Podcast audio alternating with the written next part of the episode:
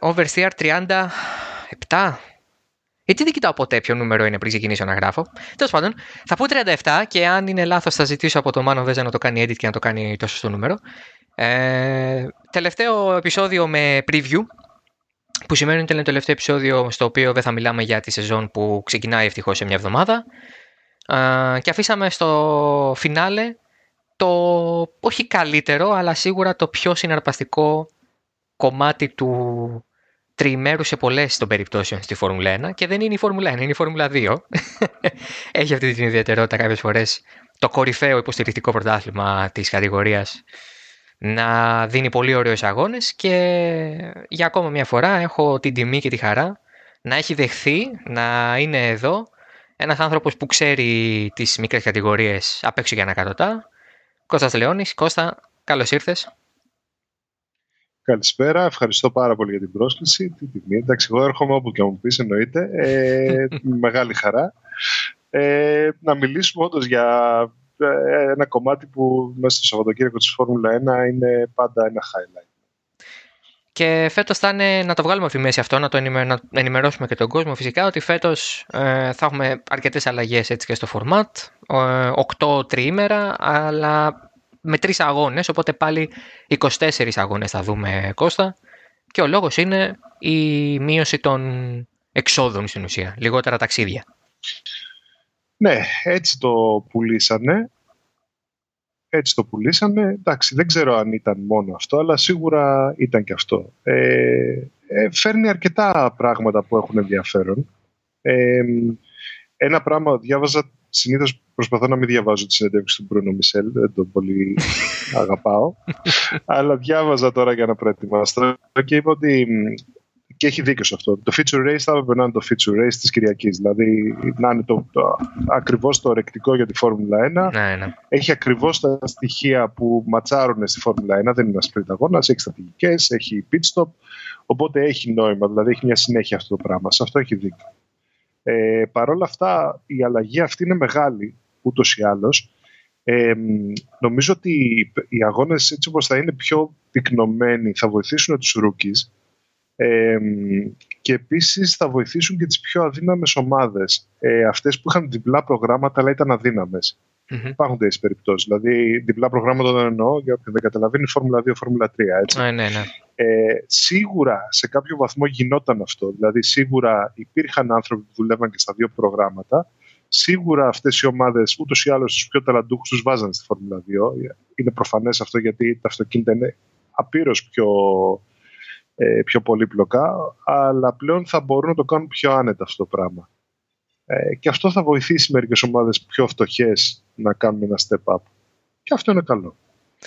Έχουμε λοιπόν αυτή τη βασική αλλαγή. Ε, συνοπτικά να αναφέρω ότι θα τρέξουμε Σακχύρ, Μοντεκάρλο, στον Μπακού, στο Σίλβερστον, Μόντζα, Σότσι και θα κλείσουμε με Τζέντα ε, και την, ε, τον αγώνα στο Αμπουντάμπι. Έτσι πάλι το φινάλε θα είναι εκεί. Έτσι. Η Φόρμουλα 3 ας πούμε έχει πάρει ε, το, το ΣΠΑ που έχει αφήσει η Φόρμουλα 2, νομίζω έχει πάρει και την Αυστρία, είναι, το έχουν χωρίσει κάπως έτσι τέλος πάντων. Έτσι κι αλλιώς η Φόρμουλα 3 έκανε λιγότερες, ε, λιγότερους αγώνες, ταξιδεύει σε λιγότερα μέρη από τη Φόρμουλα 2, τώρα ταξιδεύουν και σε τελείως διαφορετικά. Φεύγοντας λοιπόν από αυτό, μεγάλες τεχνικές αλλαγές δεν έχουμε ε, για να τις σχολιάσουμε η αλλαγή στη, στη διάμετρο των ελαστικών ε, από τα 13 ιντσών ελαστικά που είχαμε στα 18 έγινε πέρυσι με στόχο να προετοιμαστούν για τα φετινά της Φόρμουλα 1. Η Φόρμουλα 2 συνεχίζει έτσι φέτος. Η Φόρμουλα 1 θα κάνει τη μετάβαση στο 22 μαζί με όλες τις αλλαγές. Άρα, τις άλλες αλλαγές, ε, συγγνώμη. Οπότε και αυτό είναι κάτι γνωστό.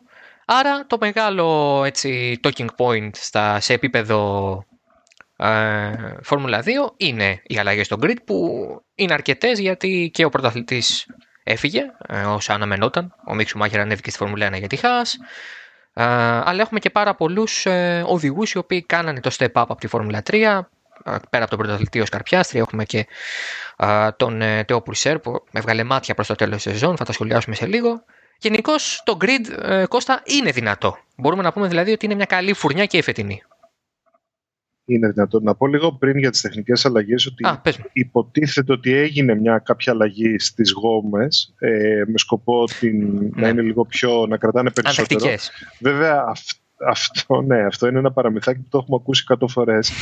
Δεν κρατάω ιδιαίτερα μεγάλες προσδοκίες για αυτό ότι θα είναι έτσι. Πάντως θα έπρεπε να είναι έτσι. Δηλαδή ε, πολλές φορές έχουμε δει ότι οι γόμες παρά είναι επιτιδευμένα ε, ε, ευάλωτες. Mm-hmm. Ε, εντάξει, δεν, δεν, δεν βοηθούσε νομίζω κανένα αυτό το πράγμα. Ε, μακάρι να, να έχουν πετύχει, να είναι ειλικρινείς και να έχουν πετύχει σε αυτό.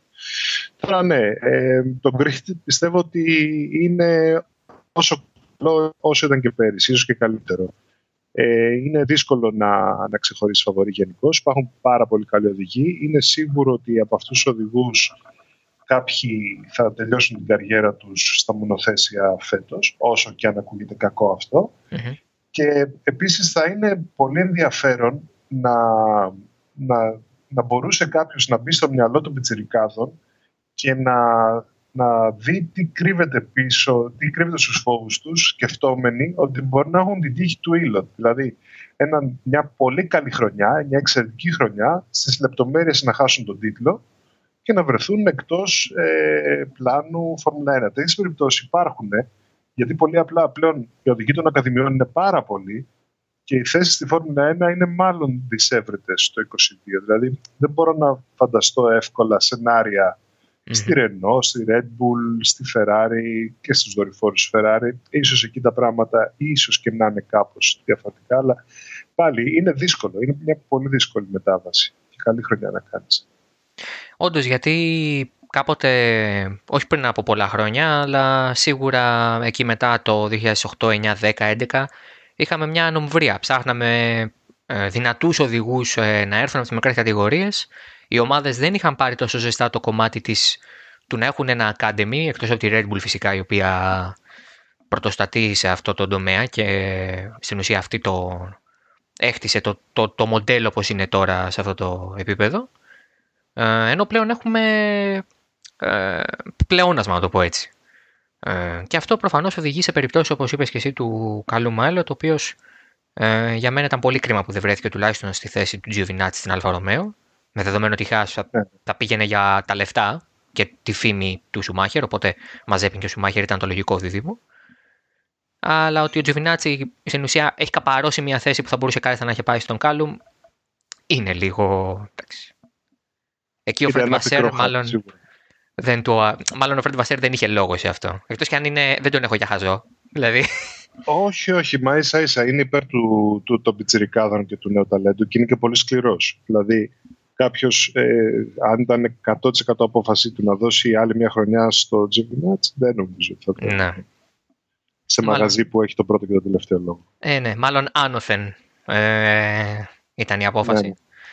Οπότε ξεκινάμε, μιας και αναφερθήκαμε στη Ferrari και στο όλο τους ε, πακέτο, πάμε στην Πρέμα, Ιταλική ομάδα φυσικά, πρωταθλήτρια πέρυσι και σε ομάδες και σε οδηγούς. Φυσικά ο Μίξου Μάχη οδηγούσε για την Πρέμα και έγινε πρωταθλητής ε, με αυτήν. Ε, Φέτος συνεχίζουν με, με, τον, με τον Ρόμπερτ Σβάρτσμαν που ανήκει φυσικά στο Ferrari Driver Academy και έρχεται και ο πρωταθλητής μας, ο, το νέο αίμα των Αυστραλών οδηγών, ο Όσκαρ Πιάστρη ως πρωταθλητής Φόρμουλα 3 να. Δεν θα πω πλαισιώσει γιατί είναι λάθος, γιατί θα ήταν σαν να είναι το νούμερο 2. Να συνεργαστεί με, τον, ε, με τον Ρώσο. Ναι, να, να γίνει απλά τη mate του Ρώσου. Ναι. Ίσως το πιο δυνατό δίδυμο του Grid. Νομίζω σε αυτό που μπορούμε να συμφωνήσουμε. Ναι, νομίζω ναι. Είναι... Νομίζω ναι. Πες μου, ναι αν, αν, αν μπορείς, ε, έχει διαφορετικό προφίλ, αλλά αν μπορείς να το συγκρίνεις με κάποιον είναι με τις ε, με τις Virtuosi. Ε, αλλά ναι, είναι κλασική κατάσταση πρέμα. Ε, στην πρέμα δεν επιλέγεις να πας, πρέμα σε επιλέγει. Ε, και ο Πιάστρη ήταν ο τυχερός που, που επιλέχθηκε να είναι ο rookie. Ε, πάντα έτσι δουλεύουν, δηλαδή με έναν πιο έμπειρο και, μια, και ένα πιο rookie σπάνια βγαίνουν από αυτόν τον κανόνα, γιατί προφανώς εξυπηρετεί πολύ καλά. Εντάξει, δεν μπορείς να πεις πολλά πράγματα για τον Σβάρτσμαν. Η χρονιά του πέρυσι ήταν ε, όσο καλή μπορεί να είναι ενός rookie. Ήταν, θα έλεγα, αν, αν ο πρωταθλητής πήρε 10 στα 10, αυτός πήρε 8,5 με 9. ετσι Ε, δεν μπορείς να έχεις προσδοκία να είναι 100% σταθερός κάποιος rookie. Μερικές φορές αυτό αρκεί για να πρωταθλητής, μερικές όχι. Πέρυσι μια πολύ καλή φουρνιά, οπότε δεν αρκούσε. αλλά σίγουρα έδειξε ότι δεν του λείπει τίποτα. Δηλαδή και σε Φόρμουλα 1 τον έβαζες απευθείας, μια χαρά θα πήγαινε. Ε, οπότε ναι, το θέμα εδώ πέρα πλέον αρχίζει και έχει να κάνει με τη διαχείριση της πίεσης, της προσδοκίας, όλα αυτά, ότι πρέπει να κάνει leader μια κατάσταση τώρα και αυτό πάντα είναι διαφορετικό από το να είσαι ο, αυτός που εκπλήσει αν θελεις Αλλά δεν νομίζω ότι ε, τέτοιοι άνθρωποι που έχουν πάρει 100 πρωταθλήματα σε μικρές κατηγορίες έχουν τέτοιο θέμα. Το ξέρουν ότι έρχεται και μπορεί να διαχειριστούν εύκολα. Ε, ο Πιάστρη είναι μια ενδιαφέρουσα προσωπικότητα. Ε, πολύ ευχάριστος, πολύ επικοινωνιακός. Σίγουρα θα γίνει πολύ καλός επαγγελματίας οδηγός, δεν υπάρχει αμφιβολία γι' αυτό. Τώρα, αν ε, καταφέρει μέσα σε αυτά τα δύο χρόνια που θα έχει το παράθυρο της ευκαιρίας να βρει το δρόμο για τη Φόρμουλα 1, να κάνει τις επιτυχίες πρώτον και δεύτερον να βρει την ευκαιρία να γραπωθεί για να μπει, remains to be seen. Αλλά γενικά είναι ένα πάρα πολύ καλός οδηγός και με το σωστό άτομο. Δεν μπορώ να το φανταστώ δηλαδή αυτόν τον οδηγό να πνίγεται στο άγχος και να έχει την εσωστρέφεια ενός Άμστον ή οτιδήποτε. Ε, νομίζω ότι είναι άλλη πάστα και ναι, δεν δε, φαίνεται πολύ on top το πράγμα. Ε, στο, για τον Πιάστρη κιόλας ε, με εντυπωσιάζει και το γεγονός ότι ε, είναι πραγματικά κάτω από το mentorship του Weber, του συμπατριώτη του. Ε, πολύ ε, στενή επαφή και με τον έτερο Αυστραλό και νυν οδηγό Ντάνιελ Ρικιάρντο. Γενικά έχει τη σωστή παρέα. Έχει τους σωστούς ανθρώπους γύρω του που τον έχουν πιστέψει και είναι πολύ σημαντικό γιατί οι Αυστραλοί είναι και λίγο σοβινιστές στα αθλητικά και αγωνιστικά τους. Ε, down under και ε, είμαστε περήφανοι για το, που, για το τι εκπροσωπούμε και οι Νεοζηλανδοί το έχουν πολύ αυτό. Ε, γιατί στην ουσία κάνουν το μεγαλύτερο ταξίδι από όλους για να φτάσουν στη μέκα του motorsport. Και το αγαπούν πολύ και φαίνεται ότι ο Πιάστρη έχει όντως πολύ ωραίο mentality και νομίζω ότι σε αυτό, αυτό οφείλεται μάλλον και στο γεγονός ότι ε, και ο Weber πρέπει να το έχει εμφυσίσει τις σωστές οδηγικές τέλος πάντων αξίες, για να το πούμε έτσι, γιατί πρέπει να το έχει και λίγο μέσα στου σαν άνθρωπος. Ε, για τον Σβάρτσμαν θα συμφωνήσω, εντάξει. Απλά για τον Σβάρτσμαν δεν ξέρω αν θα ήταν δίκαιο να πούμε ότι κάτι λιγότερο από πρωτάθλημα θα ήταν αποτυχία. Δηλαδή, αν μήπως ε, και να έρθει δεύτερος πάλι, δεν θα είναι πρόβλημα για την καριέρα και για τις προσδοκίες που έχουμε από αυτόν. Δηλαδή, δεν ξέρω αν περιμένουμε όντως τίτλο. Κοίταξε, γενικά μιλώντας, το να βγεις δεύτερος σε μια πολύ δυνατή χρονιά δεν είναι καμία ντροπή. Αλλά βλέπουμε πώς λειτουργούν τα πράγματα. Το αν, αν θα έχει ευκαιρίες, δεν νομίζω ότι έχει να κάνει με την πρώτη δεύτερη θέση κατά ανάγκη, αλλά με το τι πακέτο θα έχει από πίσω και ποια διάθεση θα δείξει η Ferrari και η SMP που είναι από πίσω. Ε, μπορεί να έχουν όλη την καλή διάθεση και να είναι και πρωταθλητής και να μην βρεθούν θέσεις. Είναι τόσο απλό. Όντως. να, να πω για το, ναι, ναι, ναι, εντάξει. Ναι, μα τα πράγματα με τη Φόρμουλα 1 είναι περίεργα. Δυστυχώς οι ομάδες είναι λίγες, έχουν engagements, commercial engagements με διαφορου ε, και αυτά ορίζουν λίγο τα πράγματα. Αλλά επιμένω, δηλαδή η φετινή, αυτός που θα, πούμε, θα μιλήσουμε ότι είναι φαβορή για την ε, χρονιά, ούτως ή άλλως ήταν έτοιμοι οδηγοί περισσότεροι από αυτούς για τη Φόρμουλα 1. Δεν, ναι. δεν υπάρχει αμφιβολία γι' αυτό. Δεν μπορείς να πεις ότι δεν είναι ο Ζου έτοιμος ή ο Σβάρτσμαν. Θα είναι ο Λούνγκααρντ. Θα, θα, είναι, θα είναι μάλλον αστείο να το πεις. Mm-hmm, συμφωνώ. προχωράμε. Πάμε... Να, να, πω για, να πω για τον Πιάστρι λίγο ότι και ο Mitch Evans είχε αυτό το, το, το, το παρεάκι, ας πούμε, ειδικά του Weber, όχι του Ρικιάρντο, και δεν ήταν στα πράγματα τότε, αλλά δεν του έφτασε. Παρ' όλα αυτά, ο Mitch Evans έγινε ένας πολύ καλός επαγγελματίας οδηγός. Ε, καλά, στη Φόρμουλα Νομίζω ότι ο Πιάστρη είναι άλλη πάστα ούτως ή άλλως. Ναι. Σας μην αρχίσουμε αυτή την ε, γνωστή πηγή διαφωνιών. ναι, ναι, ναι, όχι, εντάξει. Αλλά τέλος πάντων, μπορούμε να συμφωνήσουμε ότι και στη Φόρμουλα E πληρώνεται αν είναι επαγγελματίας οδηγός. Ε, Πάντως είναι άλλη πάστα. Και το λέω γιατί πέρυσι έφαγε πάρα πολύ. Ε, ναι, δεν μπορώ από τη σωστή λέξη που στο μυαλό μου.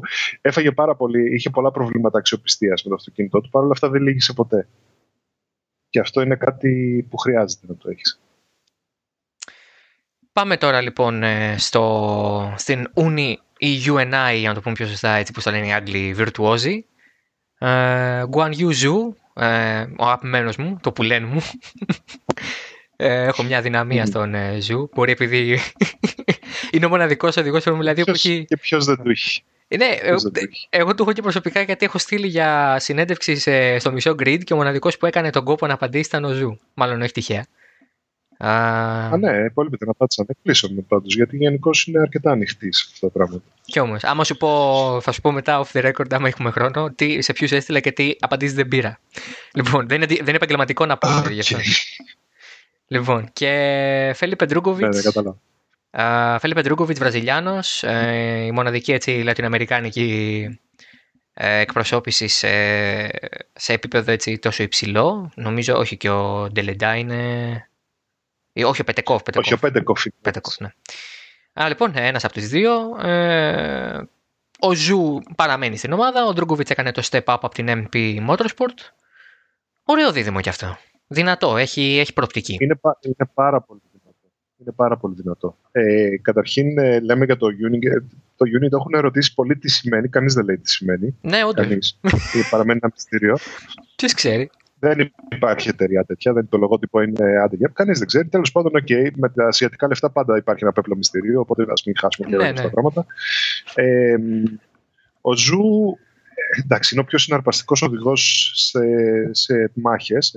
Τα πράγματα που κάνει, που προσπερνάει από οπουδήποτε, οποτεδήποτε, είναι, πράγμα, είναι χάρμα ιδέσθαι.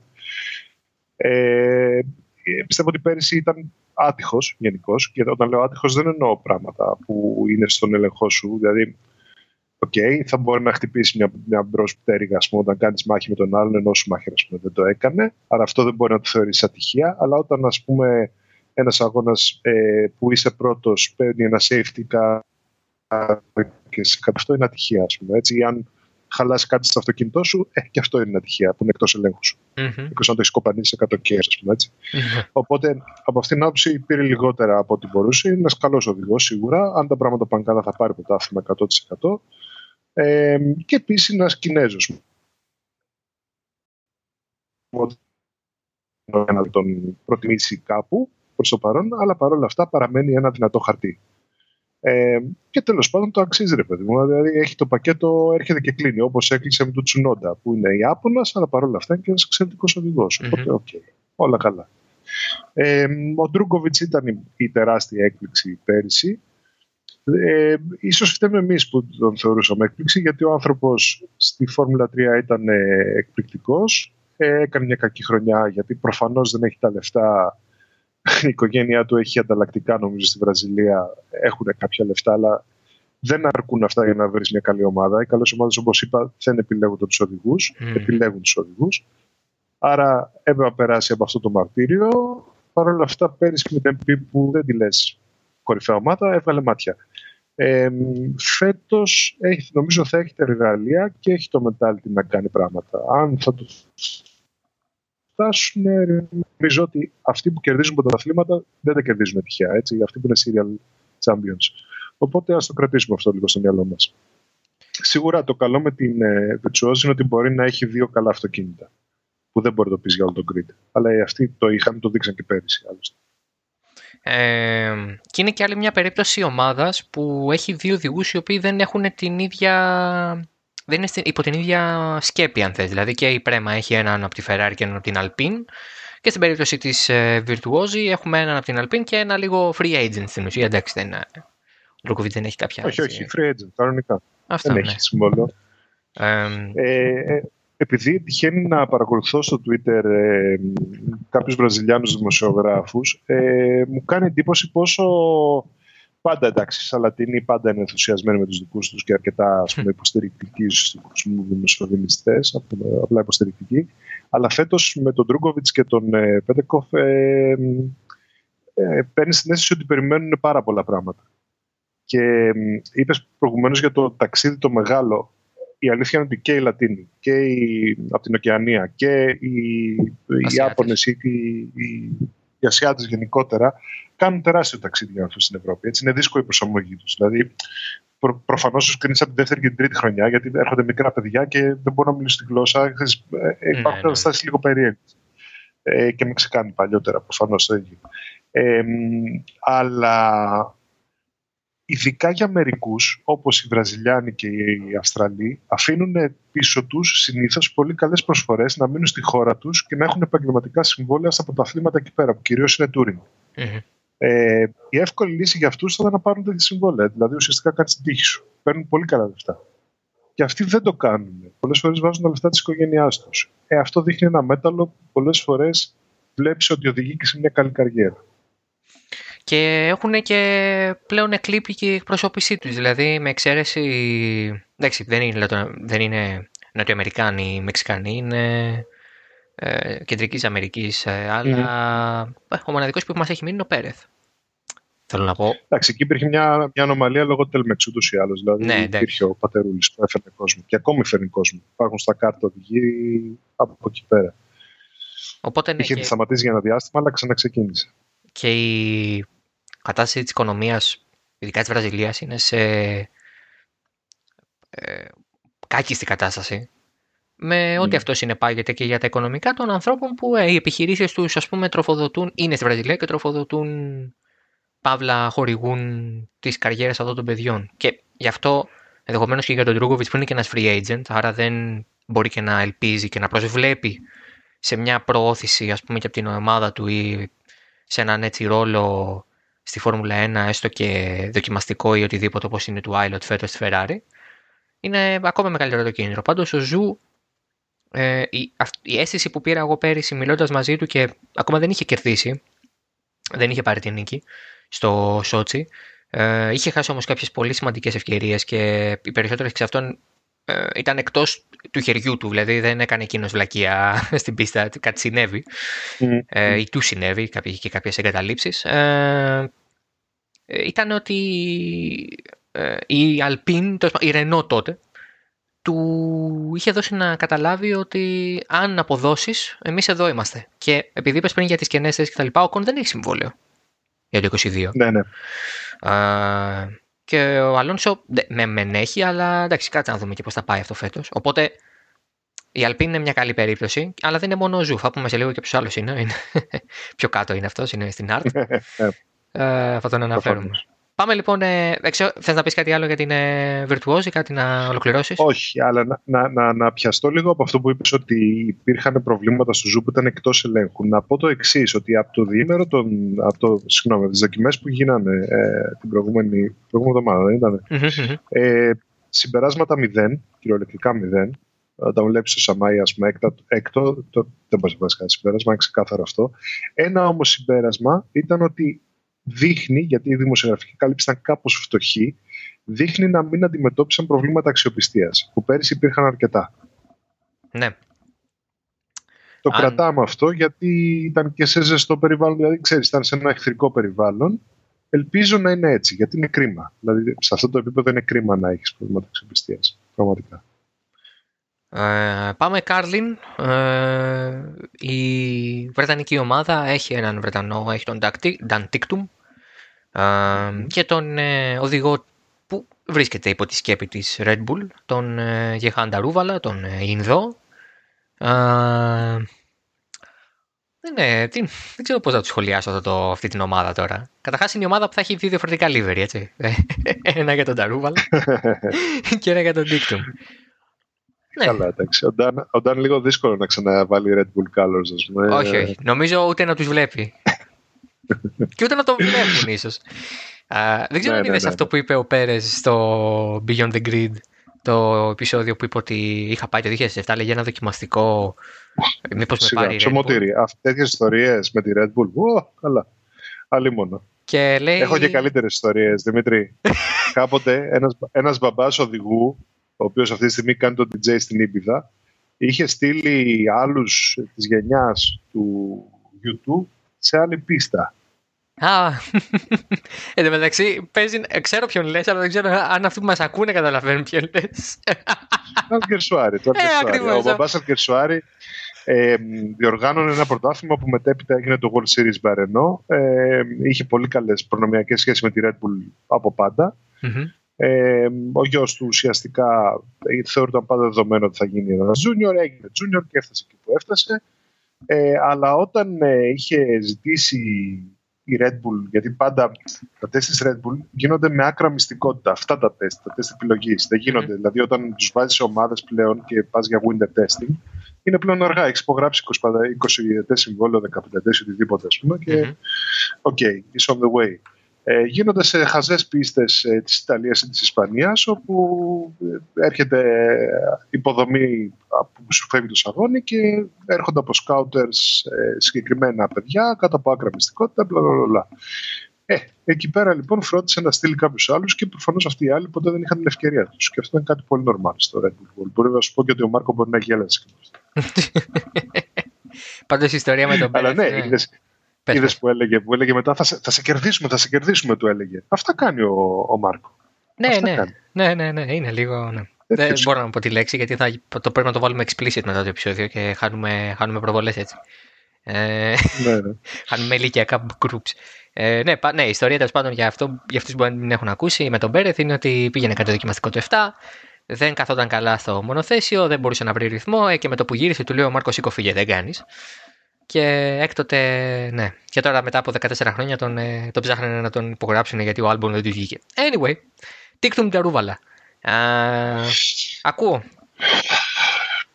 Εντάξει, Σκέψεις. νομίζω θα πάνε καλά, αλλά όχι να χτυπήσουν πρωτάθλημα. Ε, το πρόβλημα με τον Dicton δεν είναι ποτέ η ταχύτητά του. Ήταν εκ, εκπληκτικά γρήγορος και γι' αυτό και βρέθηκε στη Red Bull κάποτε. Το πρόβλημά του είναι στο κεφάλι του, δεν είναι κάτι παραπάνω. Είναι ανώριμος. Το οποίο εντάξει, okay, δεν, δεν είναι και κακό. Μι- Μιλάμε για μικρά παιδιά, αλλά δυστυχώς σε αυτή την κατάσταση υπάρχουν πολλά ταλαντούχα παιδιά και κάποια είναι πιο όρημα. Οπότε αυτό είναι πρόβλημα. Ε, νομίζω ότι πέρυσι με την ε, Dams έκανε πράγματα που ήταν αξιοσημείωτα γιατί ήταν και rookie. Ε, δεν τον πιστεύω ότι όλη τη χρονιά θα μείνει σοβαρός και δεν θα λυγίσει την πίεση και όλα αυτά. Μπορεί να διαψευστούμε έτσι. Μπορεί να κάνεις το step up. Γιατί όλα αυτά τα παιδιά κάποια στιγμή οριμάζουν. Τη στιγμή δεν ξέρεις. Ε, είναι πολύ καλό για κάποιον που αναγκάζεται να τα πληρώσει και να τον εκπροσωπήσουν να είναι ήδη όρημα ή τουλάχιστον να συμπεριφέρονται όρημα και ας είναι ανώρημα. Ε, αλλά δεν μπορείς να ορίσεις πότε θα γυρίσεις αυτός ο διακόπτης στον, στον εγκέφαλο. Μπορεί λοιπόν να γυρίσεις στο TikTok, να κάνει μια εκθαμβωτική χρονιά και να πάρει πρωτάθλημα. Δεν, δεν μπορείς να αποκλείσει. Απλά είναι μάλλον οι πιθανότητες εναντίον του. Ο Νταρούβαλα δεν είναι καλός οδηγός. Δεν είναι καλός. Μια χαρά είναι, αλλά δεν είναι κορυφαίος οδηγός. Παρ' όλα αυτά έχει το καλύτερο, την καλύτερη ομάδα από πίσω του. Ε, την καλύτερη ομάδα εννοώ driver coaches. Μμμ. Έχουν δουλέψει πάρα πολύ και αυτό φαίνεται. Είναι αρκετά πόλης ο οδηγός, αλλά είναι μέχρι εκεί. Το μέχρι εκεί είναι καλό, αλλά όχι top. Δεν είναι Δεν- batsman. Ναι, Δεν ναι, είναι δεν είναι. Δεν είναι, αυτό του- δεν είναι ζου, δεν είναι πιάστρι κτλ. κτλ. Ναι, εντάξει. Α, και εγώ δεν έχω καν σχόλιο για την Κάρλιν. Δηλαδή είναι από τις ομάδες που δεν μου βγάζουν κάτι θετικό ή αρνητικό. Απλά θα, θα τους δούμε να τρέχουν. Ενδεχομένως να πάρει και κάποια νίκη ένας από τους δύο. Δεν, Το σίγουρο Δημήτρη είναι ότι το αυτοκίνητο θα είναι ικανό να πάρει νίκες. Η Κάρλιν είναι αυτή. Όταν έχει αρκετά λεφτά, ε, και εδώ σε αυτήν την περίπτωση προφανώς και έχει, Μμμ. ε, θα σου δώσει ένα αυτοκίνητο που μπορεί να κάνει πράγματα. Ε, αλλά από εκεί και πέρα είναι θέμα οδηγών. Λοιπόν, high tech Grand Prix. Α, Μμμ. Να, μια, μια πολύ ενδιαφέρουσα περίπτωση. Πολύ ενδιαφέρουσα περίπτωση. All Red Bull lineup. Liam Lawson, Νεοζηλανδός. Yuri Vips, Εσθονός. Yuri Vips στο, στην πρώτη του πλήρη σεζόν, γιατί έκανε και κάποιους αγώνες πέρυσι. Ε, Liam Lawson, ε, το hottest ε, prospect που έχει ενδεχομένως η Red Bull αυτή τη στιγμή στις μικρές κατηγορίες. Next to Vips στην ουσία, δηλαδή αυτοί οι δύο είναι τα πολύ καλά ονόματα που έχουν εκεί κάτω. Ε, νομίζω θα φάει ο ένας στα μάτια του άλλου. Δηλαδή κάπου στην πορεία θα, θα τους δούμε ίσως και να χτυπάνε. Δηλαδή έχω αυτή την αίσθηση. Τόσο ανταγωνιστική Λοιπόν. θα είναι. Όταν, όταν βλέπω το VIPS, ε, ε, έχω ευχάριστες ε, αναμνήσεις, γιατί θυμάμαι την, ε, τους αγώνες που έκανα στο, στο Κοσμοτέ πέρυσι, που είχα τη Μμμ. χαρά να κάνω. Ναι, ναι. που λέγαμε στον αέρα που κάπου, ξέρεις, ε, λίγο το πράγμα παρά έγινε, ε, θα έλεγα μη επαγγελματικό, ότι ε, είχε φτάσει τον, ε, τον άλλον Red Bull, τον Ιάπωνα, who shall remain nameless, και λες τώρα θα τον περάσει, θα τον περάσει, γιατί ο, ο καημένος ο Ιάπωνας έπαιζε το πρωτάθλημα στο Μουτζέλο. Ε, και είχα πει στον αέρα ότι όχι απλά θα του περάσει, θα του δώσει και μία για να τον θυμάται. Και αυτό ακριβώς έκανε ο Vips είναι παλιά κοπή, αν μπορείς να το πεις οδηγός. Είναι από αυτούς τους βόρειους που δεν καταλαβαίνουν πολλά πολλά. Ε, ό,τι και να κάνει ο Λόσον, όσο γρήγορος και να είναι, ακόμη και αν τον περάσει στην αρχή, δεν νομίζω ότι ο Βίμπ θα λυγίσει. Πέρυσι ήταν εξαιρετικά άτυχος γιατί το πρόγραμμα του ακυρώθηκε λόγω COVID. Ήταν να τρέξει στην Ιαπωνία. Τον πετάξανε σε μια τρίτο-τέταρτη ομάδα σε ένα πρωτάθλημα, το Regional, τέλος πάντων, το οποίο ήταν ίσα ίσα για να το βάλουν να κάνει Και τον πετάξαν ξαφνικά στη Φόρμουλα 2, που δεν είχε κάνει χιλιόμετρο δοκιμών. Χιλιόμετρο. Και μέσα σε δύο αγώνες ήταν εκεί πέρα.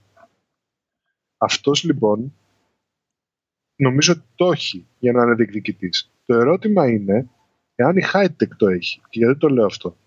Η Hightech στήθηκε πέρυσι από το 0. Ουσιαστικά βρέθηκαν 12 άτομα, τους δώσαν δύο αυτοκίνητα Γενάρη μήνα και τους ζητήσανε να χτίσουν ομάδα. Ok, okay, είχαν λίγο παραπάνω χρόνο λόγω COVID, αλλά μιλάμε για ένα πράγμα το οποίο ήταν ασύνδετο, έτσι. Το μόνο που τους κρατούσε ήταν τα πολλά λεφτά του Μαζέπιν και το γεγονός ότι είχαν δίπλα τον Γκιότο, ο οποίος έκανε τη χαμαλοδουλειά. Όπως καταλαβαίνουν όλοι. Δηλαδή, ο Γκιότο δεν είχε κανένα προορισμό παρά να κάνει δοκιμές στα ναι. setup, γιατί okay, τα session της Φόρμουλα 2 είναι πάρα, πάρα πολύ μικρά, πάρα πολύ πιεστικά. Ε, όποτε του βγαίνει του Γκιότο, ok, okay, αλλά μόλις πλησίαζε ο Μαζέπιν, φυσικά άνοιγε στην άκρη εκτός πάλι του Μουτζέλο που καταφέραν και τρακάρανε λόγω Μαζέπιν, φυσικά. Ε, αλλά τέλος πάντων, πέρυσι τα λεφτά δεν ήταν πρόβλημα για τη Χάιτεκ. Κανένα πρόβλημα. Φέτος με τη Red Bull, καταρχήν είναι εντυπωσιακό ότι η Red Bull έκανε τόσο μεγάλο buy-in στο concept της Φόρμουλα 2. Η Red Bull ήταν πάντα μέρος της Φόρμουλα 2. Κάποια στιγμή όμως ο Μάρκο με τον Μισελ είχαν τσακωθεί απίστευτα και σηκώθηκε και έφυγε και δεν κοίταξε πίσω του. Τώρα πλέον βλέπεις ότι έχουν τρεις οδηγούς και μια ομάδα. Αυτό δεν έχει ξαναγίνει. Ε, είναι, είμαι σίγουρος ότι θα πετάξουν ό,τι resources έχουν πάνω στη high tech ε, δεν είμαι σίγουρος αν θα κρατήσουν τις πετυχημένες περσινές ισορροπίες στο προσωπικό. Γιατί μιλάμε για, οικογένεια, για ομάδες που είναι μικρές οικογένειες. Έτσι. Μιλάμε για 12, 15, άντε 20 άτομα αν βάλεις και περιστασιακό προσωπικό. Ε, δεν είναι εύκολο αν φέρει δύο-τρει δικούς του να πράγματα να μείνουν αρμονικά. Αν μείνουν όμως και αν δουλέψουν σε σωστή κατεύθυνση, τότε δεν βλέπω λόγο να μην μπει ο Βίψ σφίνα στους ε, αυτούς που θεωρούμε πρώτα φαβορή γιατί είναι πραγματικά καλός. Ε, πάντα βάζεις όταν αναφέρεις ε, στις ομάδες και τις σχολιάζουμε τώρα, βάζεις πάντα το παράδογο τα ομάδα. Εντάξει, προφανώς καταλαβαίνουμε ότι ένα outfit όπως είναι η πρέμα, ας πούμε, που είναι και το πιο αναγνωρίσιμο ενδεχομένως τα τελευταία χρόνια, η art που είναι και επίσης μια μεγάλη δύναμη. Η Hightech παρόλα αυτά, όπως ανέφερες και εσύ, ήταν μια ομάδα που στην ουσία ζούσε πέρυσι λόγω Μαζέπιν, ε, Μπομπά και Γιου ενώντας. Ε, και τώρα ζει λόγω Red Bull. Ε, αλλά λες πάλι ότι είναι μια ομάδα που μπορεί να φέρει νίκη.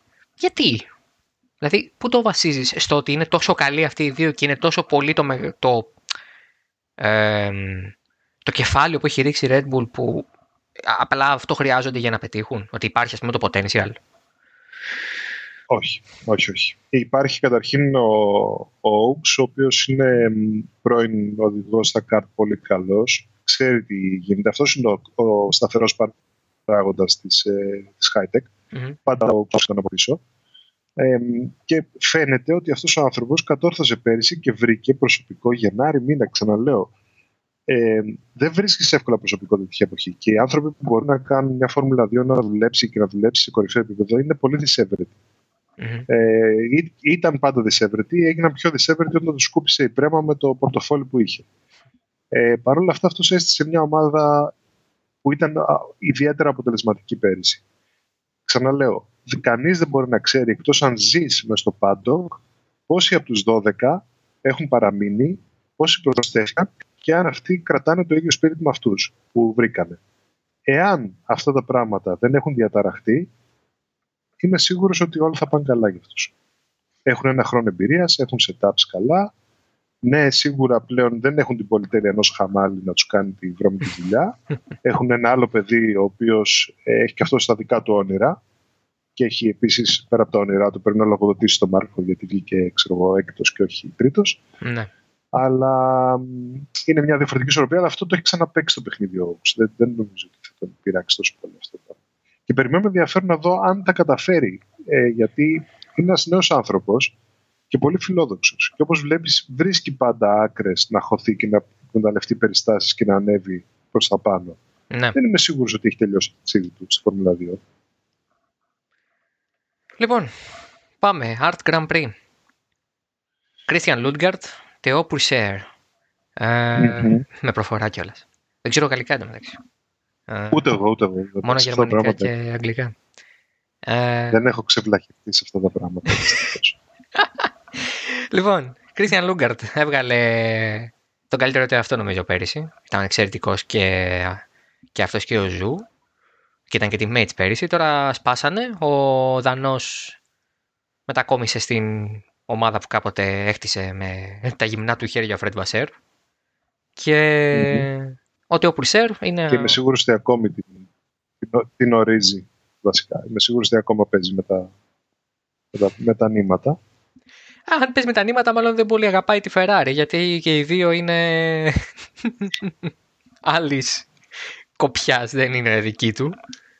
Ε, πάντως ο Πουρσέρ, ναι, είναι από τη Φόρμουλα 3 ασφαλώς. Έκανε, το είπα και πριν, έκανε ένα φοβερό ε, τελείωμα κα- τη σεζόν στην ουσία. Ειδικά στο Μουτζέλο ήταν εξαιρετικός. Ε, εγώ θα βάλω σαν πρώτο σχόλιο για αυτούς τους δύο ότι είναι sleeper δίδυμο. Δηλαδή και οι δύο είναι εξαιρετικοί οδηγοί και έχουν ταλέντο, αλλά μ, δεν είναι τα, τα, τα πολύ προβεβλημένα ονόματα. Εγώ πάντως πιστεύω ότι θα κάνουν ίσως και την καλύτερη σεζόν από πολλούς άλλους που περιμένουμε να τα πάνε δυνατά. Ειδικά ο Λούντγκαρ που έχει και κίνητρο. Ο Λούγκαρτ θα, θα ήθελα να το γνωρίσω. Ε, είναι από τα πράγματα ξέρεις, που πλέον λόγω περιστάσεων δεν κάνουμε ταξίδια σε αυτά τα, σε αυτά τα πάντο, αλλά θα ήθελα να το γνωρίσω. Ε, ξέρω ότι έχει DNA αγωνιστικό. Κάποιος κοινός γνωστός μας έχει φροντίσει να μας το υπενθυμίζει αυτό κάθε Τρίτη Πέμπτη Σάββατο. Ναι, ναι, ναι. Ε, Εγώ δεν το ήξερα καν το μεταξύ ότι ο πατέρας ήταν ραλάκιας. Καλά, μην το πεις στο στράτη, αλλά ούτε εγώ παρακολουθώ κανέναν τόσο πολύ όσο αυτός. Εντάξει, εντάξει, εντάξει. Το ξέραμε, το Λοιπόν. ξέραμε. Και εγώ το ήξερα και ο Κώστας το Ε, ήξερε. Ναι, ναι, σίγουρα. Ε, μου δίνει εντύπωση ενός πολύ έξυπνου ανθρώπου. Ε, η χρονιά του πέρυσι ήταν σ- το ίδιο πράγμα με τον Σβάτσμαν ουσιαστικά. Δεν μπορείς να πεις πολλά πράγματα. Έκανε ότι ένας κορυφαίος rookie πρέπει να κάνει.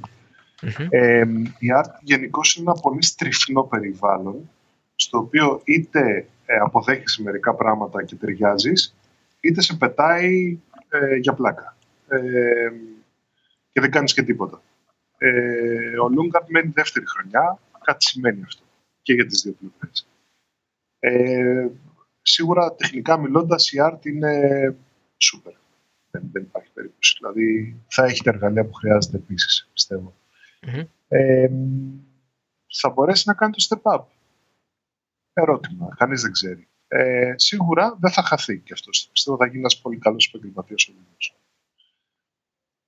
Ε, είναι όπως λες. Νομίζω ότι είναι λίγο πιο πίσω από το Σβάτσμαν. Λίγο. Λόγω πακέτου γενικότερου.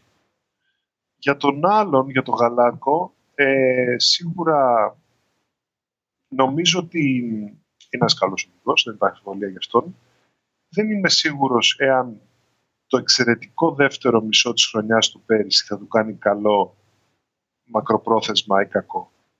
Ακούγεται λίγο παράξενο αυτό που λέω. Αλλά εάν υπήρχε η πολυτέλεια, επειδή είναι και πάρα πολύ νέος και του λείπουν παραστάσεις, καλό θα ήταν να έμενε άλλη μια χρονιά εκεί που ήταν. Δυστυχώς ή ευτυχώς έκανε αυτή τη χρονιά που έκανε και δεν είχε επιλογή παρά να προχωρήσει.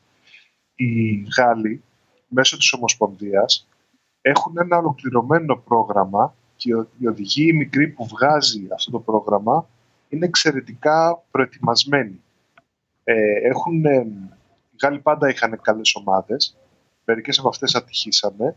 Αυτοί που ατυχήσαν τους μάθουν η Ομοσπονδία και τους έχει driver coaches ή μηχανικούς ή ε, πώς να το πω, εκπαιδευτές σε, προ- σε προγράμματα δοκιμών εκτός πρωταθλημάτων Οπότε ό,τι έρχεται από εκεί είναι polished μέχρι, μέχρι το τελικό επίπεδο. Δηλαδή είναι πάρα πολύ καλά προετοιμασμένοι.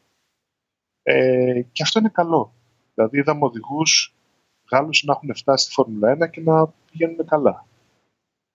Το ίδιο θα είναι και αυτός, είμαι σίγουρος. Αλλά είναι μικρός. Είναι πάρα πολύ μικρός. Είναι 17. Ούτε καν 18, δεν είναι ενήλικας. Ακόμα. Και εντάξει, είναι και 17, ξέρεις, σκέψου. Δηλαδή, το, το πρόγραμμα που έκανε στα κάρτα ήταν πάντα πιο εθνικό. Δεν έκανε τόσο εξωτερικό. Έκανε Φόρμουλα 4 στη Γαλλία, ενώ ας πούμε ένας αντίστοιχος 17χρονος μπορεί να έχει πάει σε μια άλλη χώρα, να έχει μιλήσει, να έχει ανοίξει το μυαλό του. Ναι, ναι. Τώρα πάλι το σύστημα τον έβαλε πάλι στην Άρτα, που είναι προστατευμένος. Ε, καλά είναι όλα αυτά, αλλά δεν ξέρω μακροπρόθεσμα θα το βγουν σε καλό Θα δείξει. Μπορεί να μας εκπλήξει πάλι. Δεν ξέρω.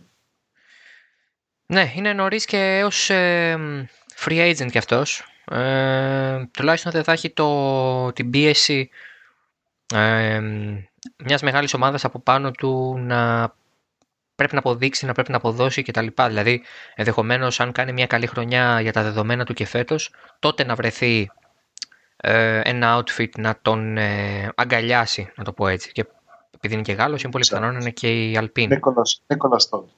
Νίκολας Στόντ. Πιστεύω ότι εάν ξεκινήσει καλά, μέσα στη χρονιά θα υπογράψει.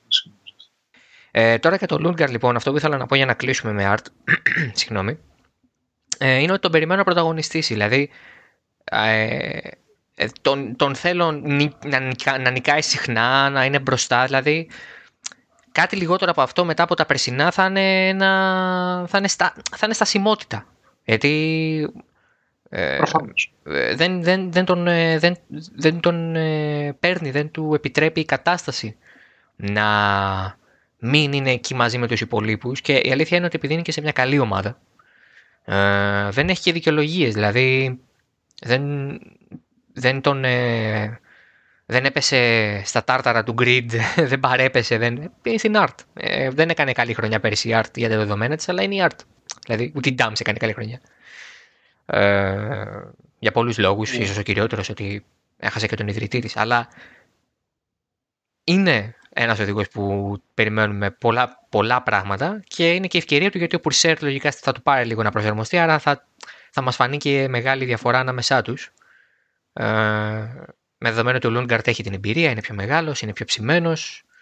Ο Πουρσέρ θα πρέπει να μπει στη λογική καλύτερα γιατί μόλις τέσσερις αγώνες έκανε πέρυσι. Οπότε ναι, θα το δούμε. η, η ART πέρυσι είχε δύο rookies δεν είναι εύκολο για μια τέτοια ομάδα. Σου είπα, η Πρέμα πάντα λειτουργεί με έναν έμπειρο και με έναν rookie. Mm-hmm. Ε, Συνήθως έτσι γίνεται. Απλά κάποιες φορές οι περιστάσεις είναι τέτοιες που αναγκάζονται να, να φύγουν από αυτή τη στρατηγική. Ε, η ART ξέφυγε από αυτή τη στρατηγική πέρυσι και πλήρωσε αυτά που πλήρωσε. Ήταν προφανές ότι ο Άρμστον δεν είχε ε, την, ίδια, την ίδια χημεία στην ομάδα αυτή. Είναι αυτό που σου είπα ε, ουσιαστικά ο Λούγκαρτ με τις λίγες γνώσεις του τραβούσε τον κάρο. Τώρα θα ήταν πολύ πιο εύκολο. Αλλά η πίεση ήταν διαφορετική. Ντάμς, Νισάνι, Armstrong. Το, ε, την Ντάμς την αναφέρουμε ξεκάθαρα γιατί ε, τρέχει εκεί ο Μάρκου Armstrong. Γιατί ωραίο η Νισάνι είναι το comic relief του grid. Δεν, ε... εντάξει, έχει μερικά τέτοια το grid. Ε, εντάξει, πάντα θα έχει. Δηλαδή εδώ έχει και φορμουλέ. Ε, δεν, δεν, δεν χρειάζεται ασχοληθούμε Μάρκο Άρμστρονγκ. Δυνατό πρόσπεκτα, αλλά έχει πέσει και αυτό σε μια φουρνιά εκεί Αμερικα... όχι Αμερικανών, τι λέω, ε, φεράρο οδηγών, που είναι πολύ δυνατή. Σαφώς. Εντάξει, το καλό της ιστορίας είναι ότι η Ferrari επιλέγει σοφά. Το κακό είναι ότι και που επιλέγει δεν ξέρω πόσες ευκαιρίες μπορεί να δώσει. Τέλος πάντων, ε, για τον Armstrong είναι ένα ενδιαφέρον ε, περιβάλλον. Ε, εγώ τα λέγαμε και εκτός αέρα αυτά. Με το, είμαι φαν του Sicard, πάρα πολύ μεγάλος φαν. Είναι μια λεπού μεγάλη. Ε, είναι ο άνθρωπος που ανέλαβε την Dams μετά τον, ε, το θάνατο του τριό. Ε, προφανώς και είναι ωραίο για όλους μας που ξέρουμε και δύο ανθρώπους ότι η Ντάμς επιβίωσε μετά από αυτό το, το συμβάν και όχι μόνο επιβίωσε, αλλά στέκεται σε ένα επίπεδο αρκετά ικανοποιητικό. Ελπίζω να τα βρούνε με τον Άμστρομ και να κάνει τη δουλειά. Θυμίζω ότι στις μικρότερες κατηγορίες ο Άμστρομ ε, δεν είχε τίποτα να ζηλέψει από αυτούς που χρήσαμε φαβορή. Οπότε, πεδίο δόξη λαμπρό. Δεν, δεν θα με εκπλήξει αν θα κάνει μια εξαιρετική χρονιά. Σίγουρα και αυτοί πέρυσι πληρώσαν τα θέματα με το rookie, με το πρώτο, πρώτο φιολί, αλλά φέτος είναι διαφορετικά. Δηλαδή, ο Άρστον έρχεται με μια πλήρη χρονιά πίσω του, μια χρονιά που δεν είχε το, τη λάμψη του Λούγκαρτ και του Σβάρτσμαν, αλλά δεν ήταν και άσχημη, δεν ήταν και πεταματού. Ειδικά προ το τέλος είχε βρει τα πατήματά του, νομίζω. Ε, για τον Armstrong ε, διάβαζα πρόσφατα και μια συνέντευξη που είχε δώσει με την ευκαιρία της έναρξης της σεζόν που στην ουσία ε, με τα λεγόμενά του προσπαθούσε να πείσει ή τέλος πάντων να αποδείξει ότι ε, εμένα μου αρέσει να είμαι υποπίεση. Μ' αρέσει να είμαι έτσι σε έντονες καταστάσεις. Και είναι σαν να λέει ότι ε, δέχομαι ότι θα πρέπει να βρεθώ σε αυτή τη δύσκολη έτσι, θέση και όχι μόνο μέσα στην, στον grid αλλά και ανάμεσα σε αυτούς που είναι και στη Ferrari ως ε, οδηγία ακαδημίας. Δηλαδή όταν θεωρητικά αυτή τη στιγμή στη Ferrari έχεις ίσως το πιο δυνατό junior line-up ε, της τωρινής γενιάς. Υπάρχει ένας Βάρτσμαν που είναι ε, για τίτλο. Ε, ο Άιλο το οποίος ξεκάθαρα κοιτάει μια θέση για το 22. Έχεις και τον Άρνστον Κλικπον ο οποίος ε, έχει μείνει, συνεχίζει. Ε, είναι η δεύτερη του χρονιά όπως είπαμε και πριν. Είναι 21 πλέον. Ε, ε, έτσι λίγο και στην ηλικία του Σουμάχερ πέρυσι. Και στην ουσία θα πρέπει να... Η λογική είναι ότι θα πρέπει και αυτός να είναι εκεί ψηλά. Γιατί, δηλαδή, αν δεν είναι, ε, βάζει τον εαυτό του σε πολύ δύσκολη θέση. Και από αυτή τη δύσκολη θέση δεν βγαίνεις, γιατί τους το κάναν ήδη δύσκολο πέρυσι. Νομίζω ότι στη Ferrari δεν περιμέναν ότι, ότι ο Άιλοτ θα ήταν τόσο δυνατός από ένα σημείο και μετά. Ε, δεν τους είδα να, δεν, τον, ε, δεν είδα να έρχεται και τον Σβάρτσμαν ε, πολύ. Δηλαδή ξαφνικά τους πέτυχε και ένας ακόμη ο οποίος ήταν ε, δυνατός.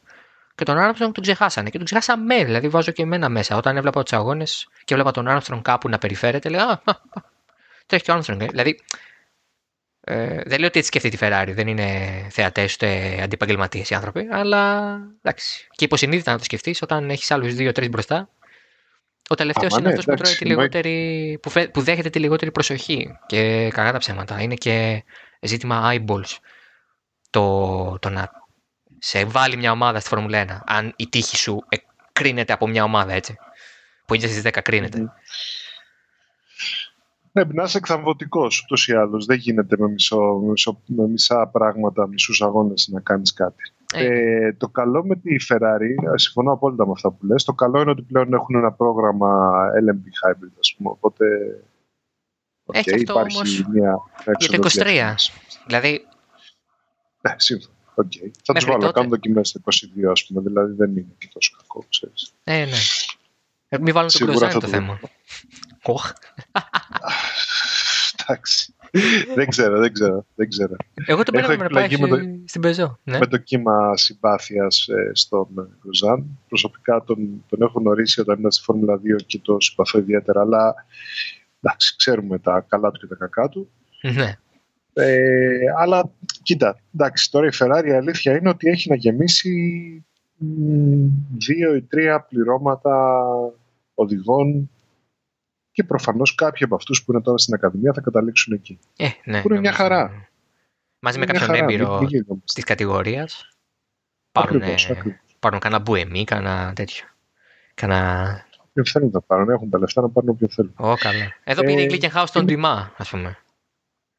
Στα, στα, ναι, αλίμονο Ντιμά, άμα δεν, άμα δεν τρέξει αυτός ο άνθρωπος με ό,τι έχει ρόδες και τιμόνι, κάτι τα πάθει, βαριέται σπίτι του. Ε, υπάρχει πάντως τουλάχιστον μια διαφυγή, γιατί προηγουμένως, ξέρεις, όταν ε, πέρυσι τέτοια από εκεί που δεν ξέραμε, όχι τέτοια εποχή, πέρυσι στο τέλο του πρωταθλήματος, όταν ένας από τους δύο θα έχανε και ήταν, άρχισε να γίνεται φανερό αυτό, mm-hmm. ε, αισθανόμασταν άσχημα για τον άλλο. Ε, τώρα τουλάχιστον λες ότι okay, έχουν ένα μέλλον εκεί.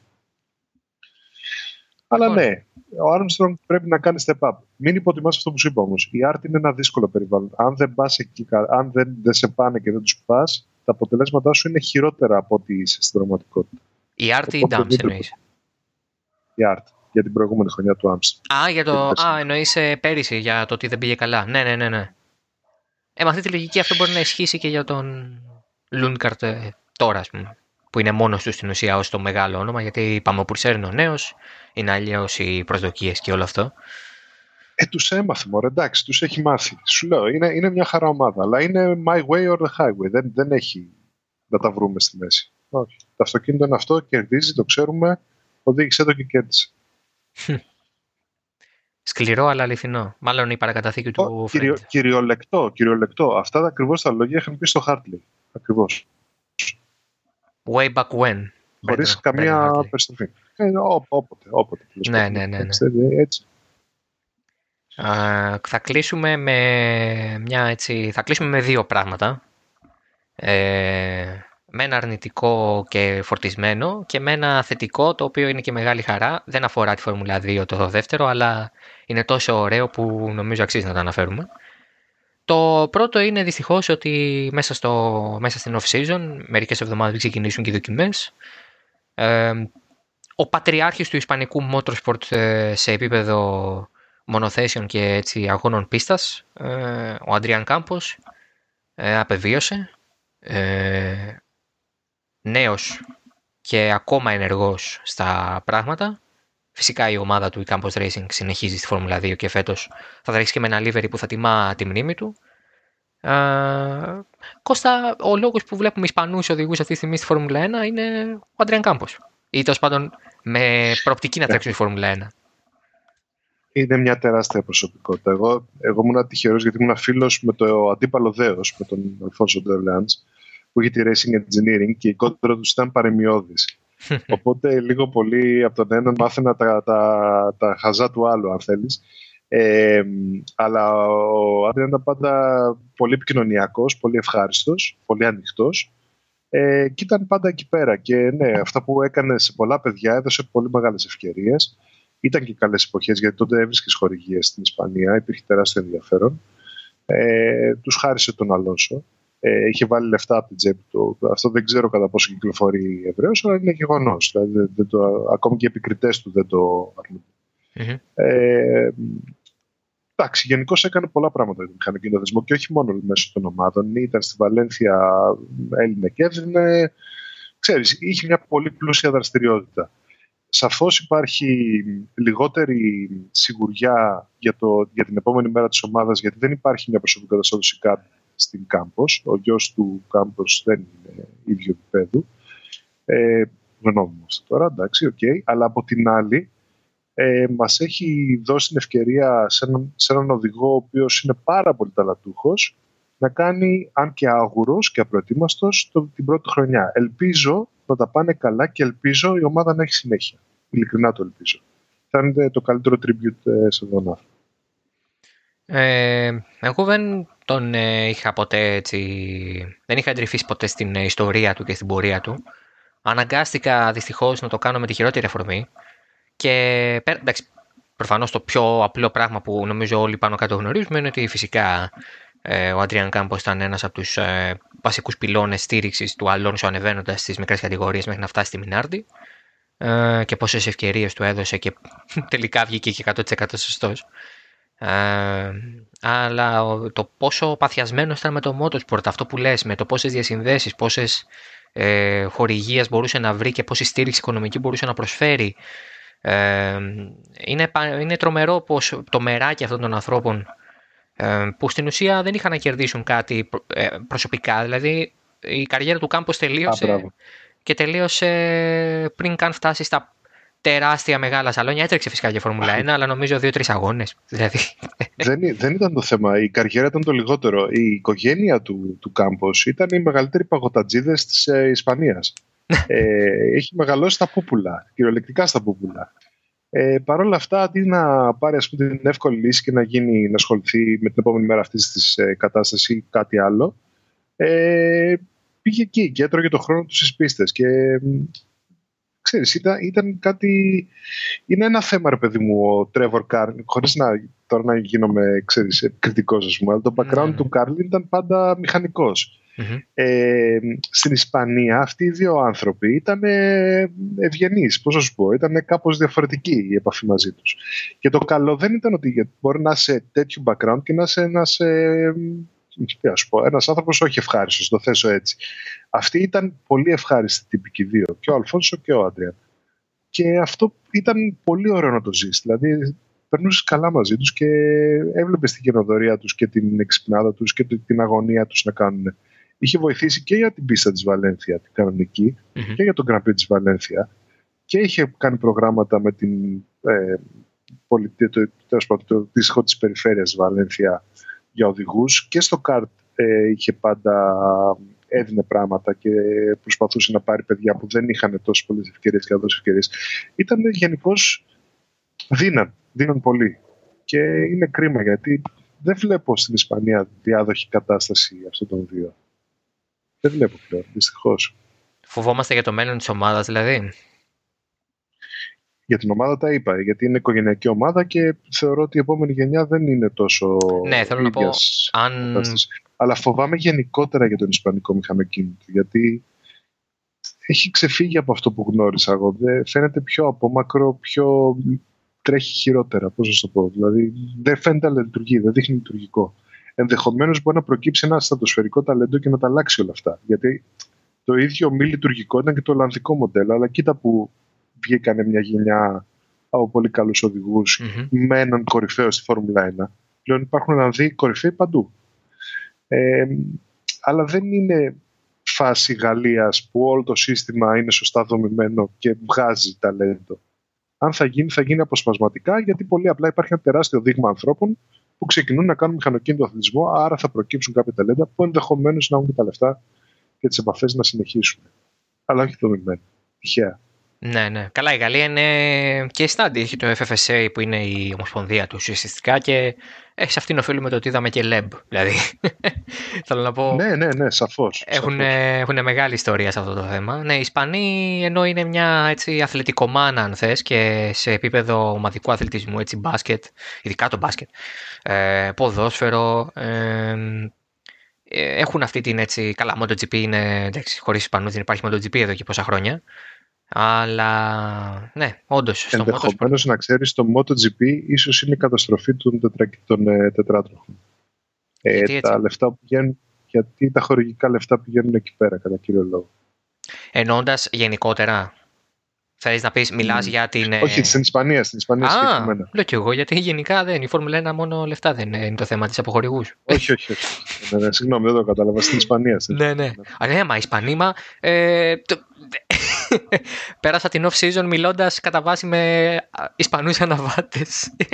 Είχα βαρεθεί ναι, να ακούω ναι. την προφορά και το, έτσι, το αλέγρο στυλ τους από Καταλανούς μέχρι Μαγιορκάνους και Ανδαλουσιανούς. Απίστευτο. Ε... Πάντως να τα λέμε και αυτά, αν αισθάνεσαι κάπου οικία σε όλη την Ευρώπη, είναι με τους Ισπανούς.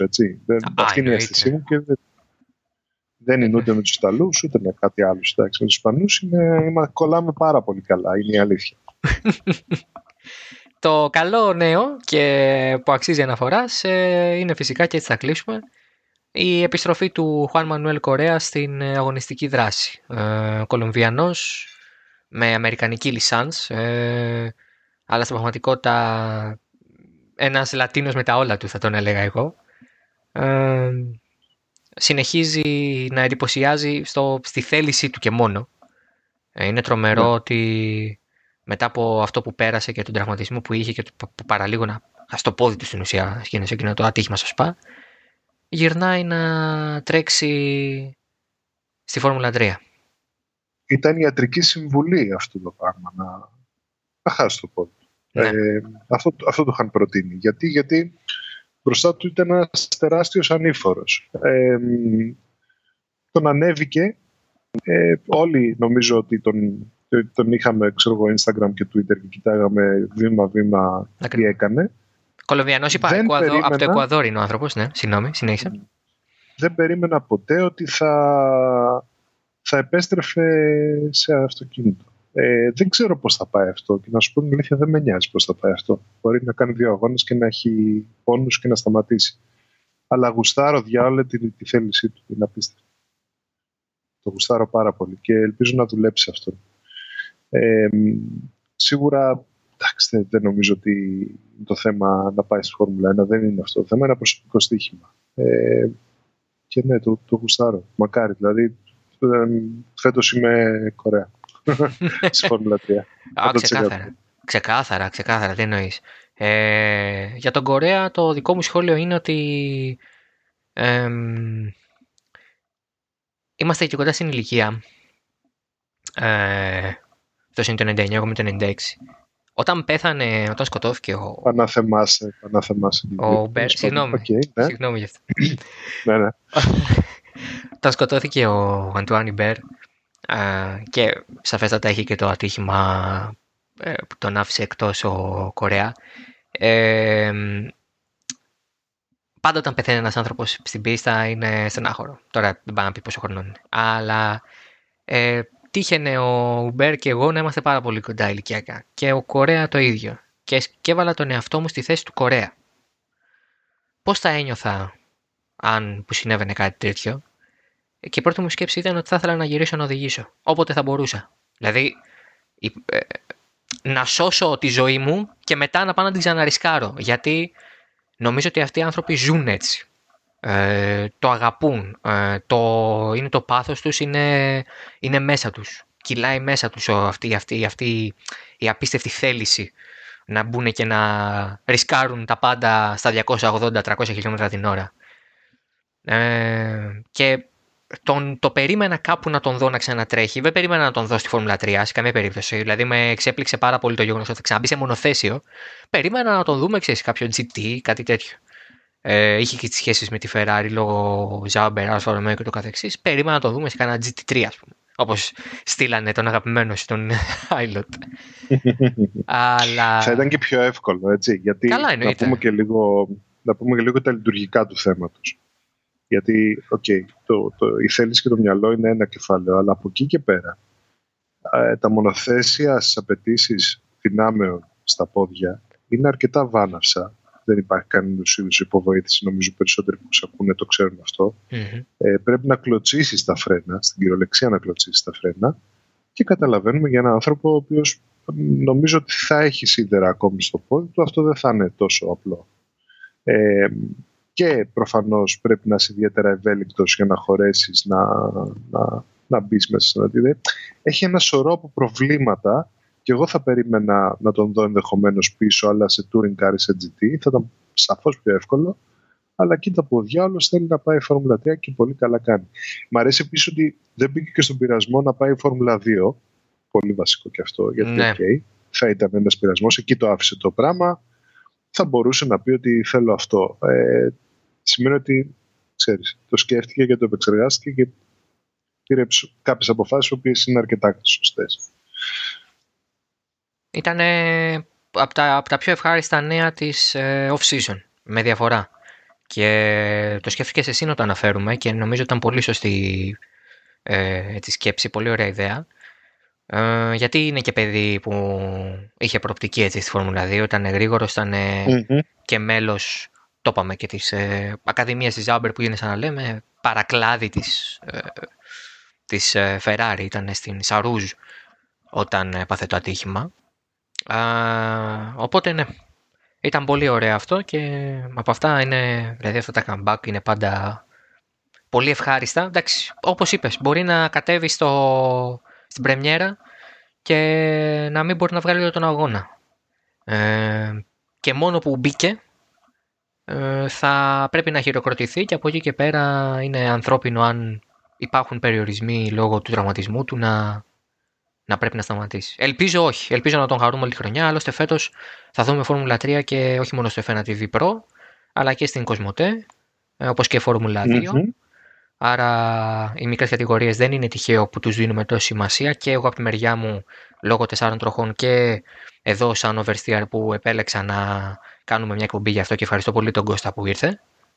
Ε, είναι σημαντικό και είναι ωραίο γιατί μιλάμε πραγματικά πολλές φορές για το ή ένα από τα highlight της, ε, του τριημέρου όταν τρέχουν αυτές οι κατηγορίες. Και πολλό δε μάλλον η Φόρμουλα 2 που είναι και πολύ πιο κοντά στη Φόρμουλα 1 και αυτούς που βλέπεις σήμερα, αύριο τον βλέπεις να μιλάει, να μιλάει με την τάδε ομάδα για να γίνει μέλος της.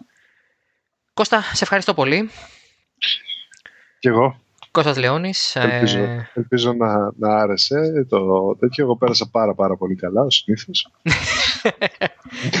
και εγώ και εμένα μου άρεσε, ναι, προφανώς. Το σημαντικό να αρέσει στους ακροατές μας. Ε, και με αυτόν τον τρόπο κλείνουμε τις ε, preview εκπομπές της σεζόν. Ε, το ακούτε στις 22 του Μάρτη εσείς το επεισόδιο, είναι Δευτέρα για εσάς. Αυτό σημαίνει ότι σε 5 μέρες ξεκινάει η σεζόν και Φόρμουλα 1 και Φόρμουλα 2 μαζί ξεκινούν στο Bahrain. Αυτό σημαίνει ότι 29, την επόμενη λοιπόν Δευτέρα, ξανά σολάρο και πάμε δυνατά για την έναρξη της σεζόν. Ε, οπότε θα σας αφήσουμε έτσι. Φυσικά βρίσκεται το podcast καθώς και όλα του halftone.fm σε Spotify, Google Podcasts, Apple Podcasts και ασφαλέστατα μπορείτε να τα παίζετε και από το player του halftone.fm ή να τα κατεβάζετε στη συσκευή σας. Εμείς θα τα ξαναπούμε σε μια εβδομάδα. Μέχρι τότε, γεια σας.